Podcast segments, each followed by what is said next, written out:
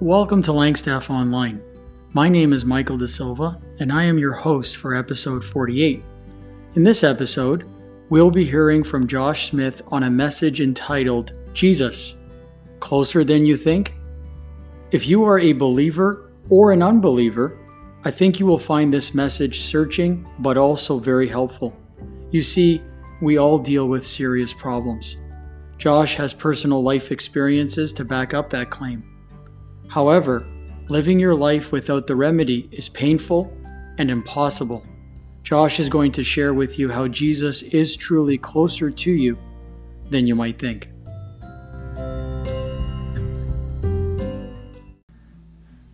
Hello, and thank you for tuning into this podcast today. My name is Josh Smith, and it's a privilege to be able to record these words from uh, the Bible, from the Gospel of Mark. We're going to be looking at Mark chapter 8, and if you want to turn in your Bible to Mark chapter 8, we're going to start reading at verse 31.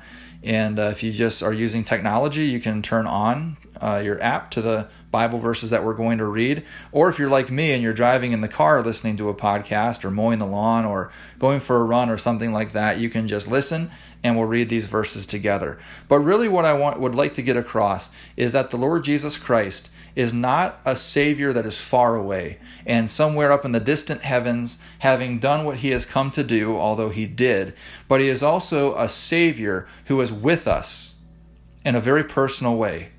And He has gone through uh, so much. And the book of Hebrews tells us that he is able to sympathize with the things that we go through, um, even as our great high priest. And so we appreciate him for that.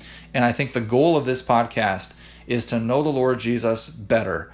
And in knowing him, I mean, after all, he says in John 17, this is life eternal, that we might know thee, the only true God, and Jesus Christ, whom thou hast sent. And if we know the Lord Jesus, then we're going to know God. Now, I can remember being 34 years old and going in for my very first chemotherapy session. In the morning of that session, I got a text from John Dennison, who was in Jackson, Michigan, where I'm from, and his, his text just said one simple line it said, He is with you. Speaking of Christ. Now, I appreciated that at the time, but I think in reflecting on it, I appreciate it even more. And wouldn't it be great if our goal is or would be that every day we would appreciate that Jesus Christ is with us? In a very real way. Not physically, we're not going to see him, we're not going to be able to touch him as the disciples did, but spiritually and in a very real and tangible experience, know that he is with us and understand the comfort and the joy and the peace that that brings. Now, what we're going to do is we're going to start by reading some verses in Mark chapter 8. And let's read them carefully because these are not only the words of Scripture, but they're the words of the Lord Jesus Christ himself. So let's look at these verses in Mark chapter 8, and we're going to start reading in verse 31.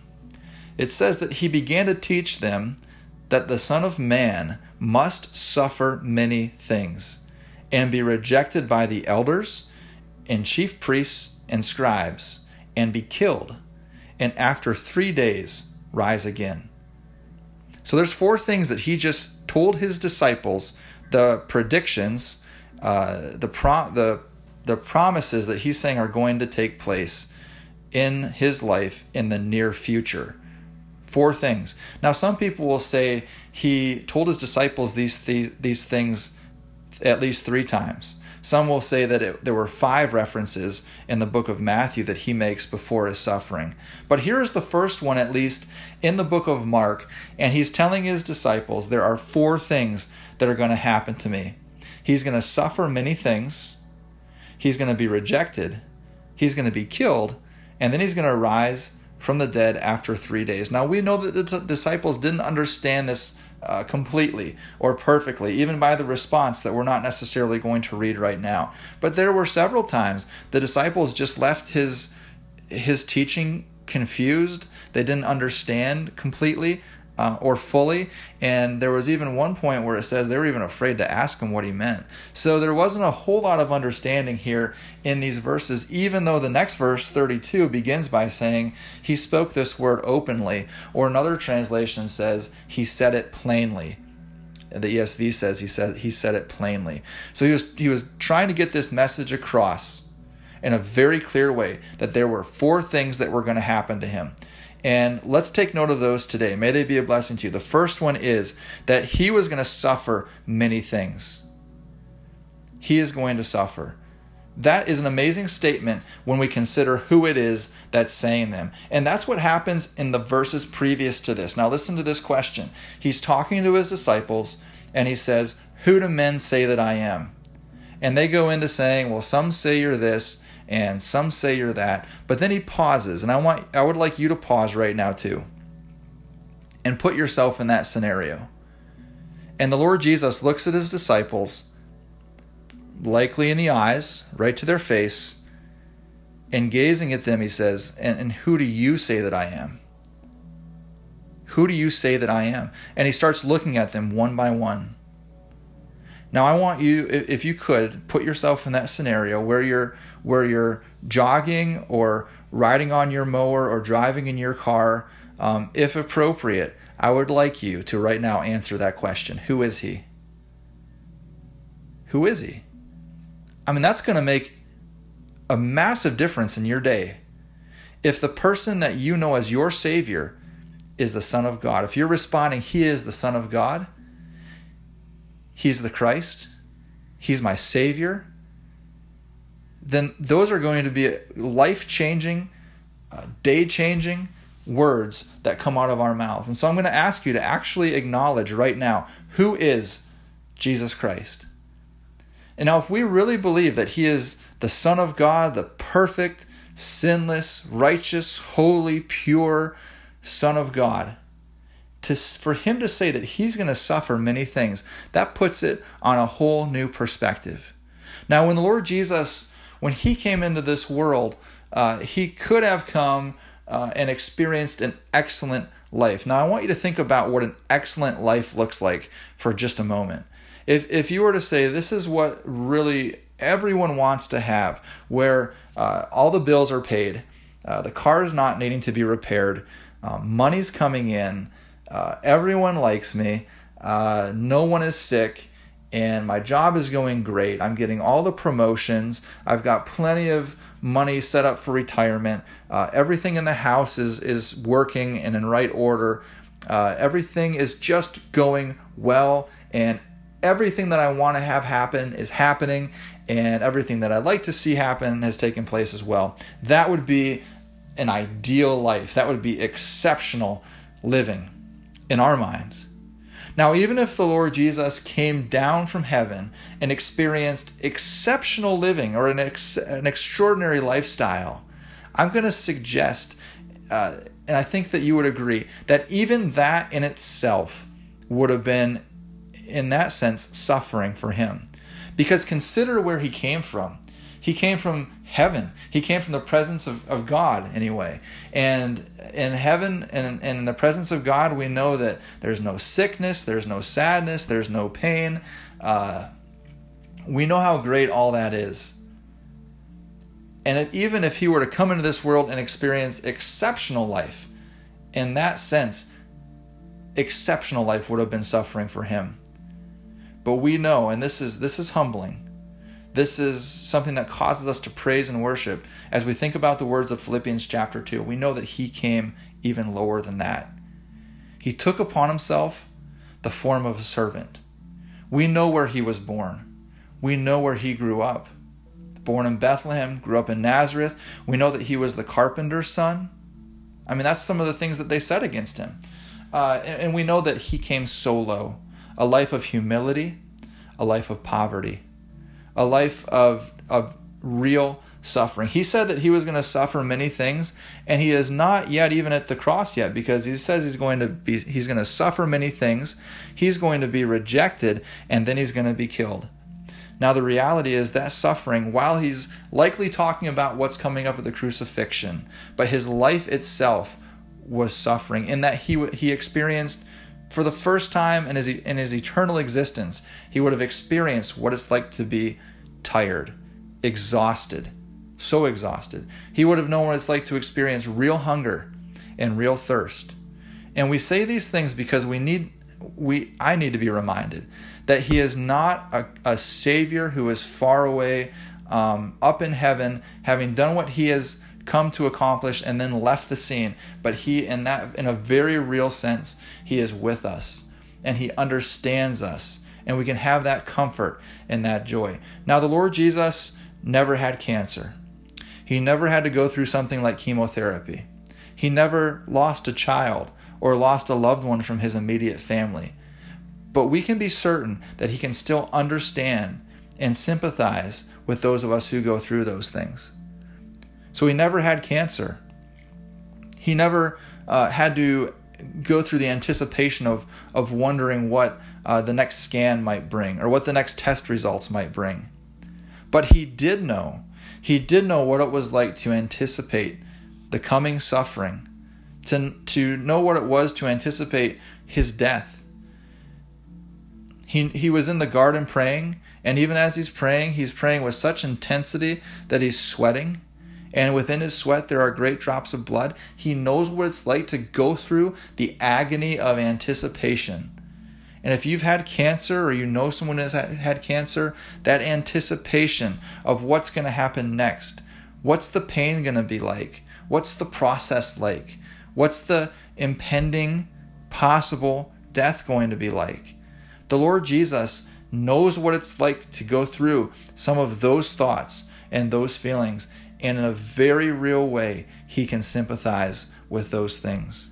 And that brings us comfort that our Savior put skin on, as some people have described it. He was a real man, a human, 100% God, but 100% human.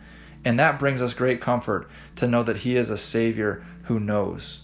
And he never had to go through chemotherapy. He never had to experience that where they're they're putting the, the toxins inside of you and it's doing its work. And but he does know what it's like to be exhausted. We already said that.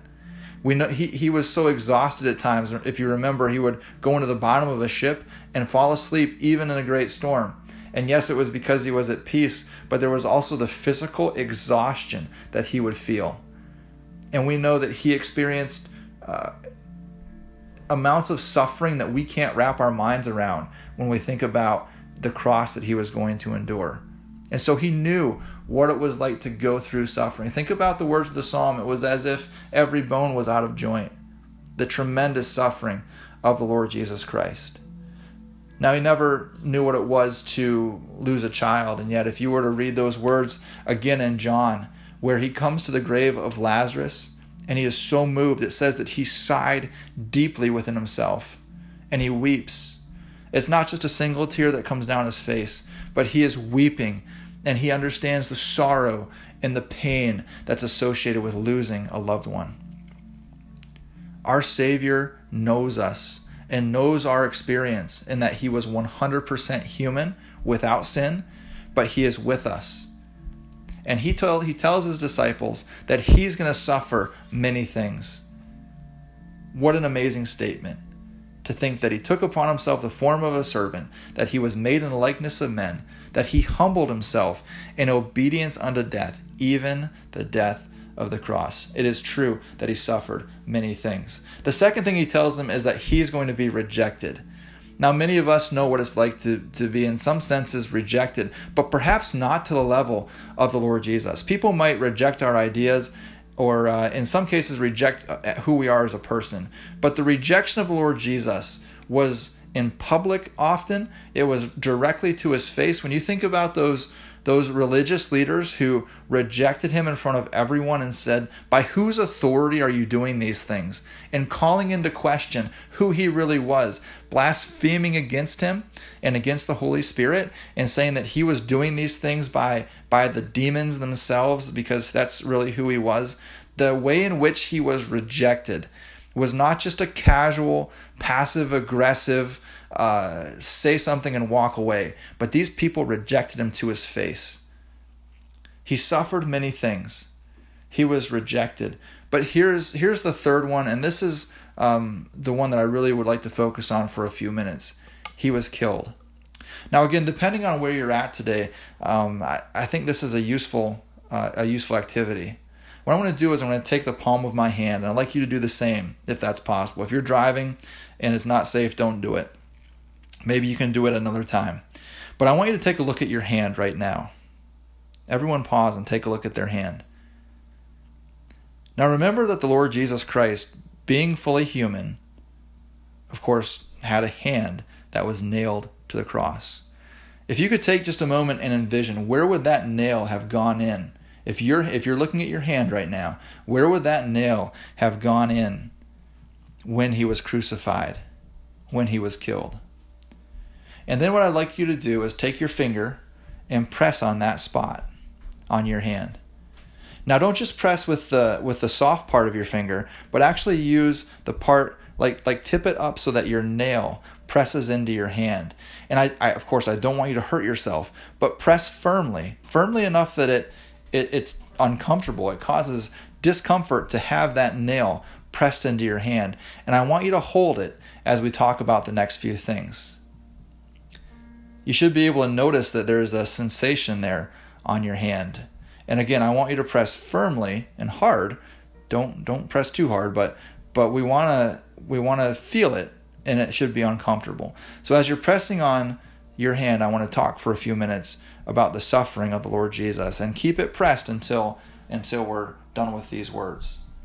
Now you know that just recently uh, there was there's been quite an outcry and outpouring of, of protests it, resulting from the death of, of a man who uh, was crying out and was uh, bearing the weight of, of another man on him for a significant period of time to the point that he, that he died. And he's crying out and he's saying, I can't breathe. And he's calling out for his mother. Now keep your finger pressed on your hand as we're describing these things. It should become increasingly uncomfortable. And that sensation should not should not be good, but we're going to talk about that in just a second. Now this man who who had died and, and there's been so much civil unrest as a result of it. He was bearing the weight of one man and he was crying out.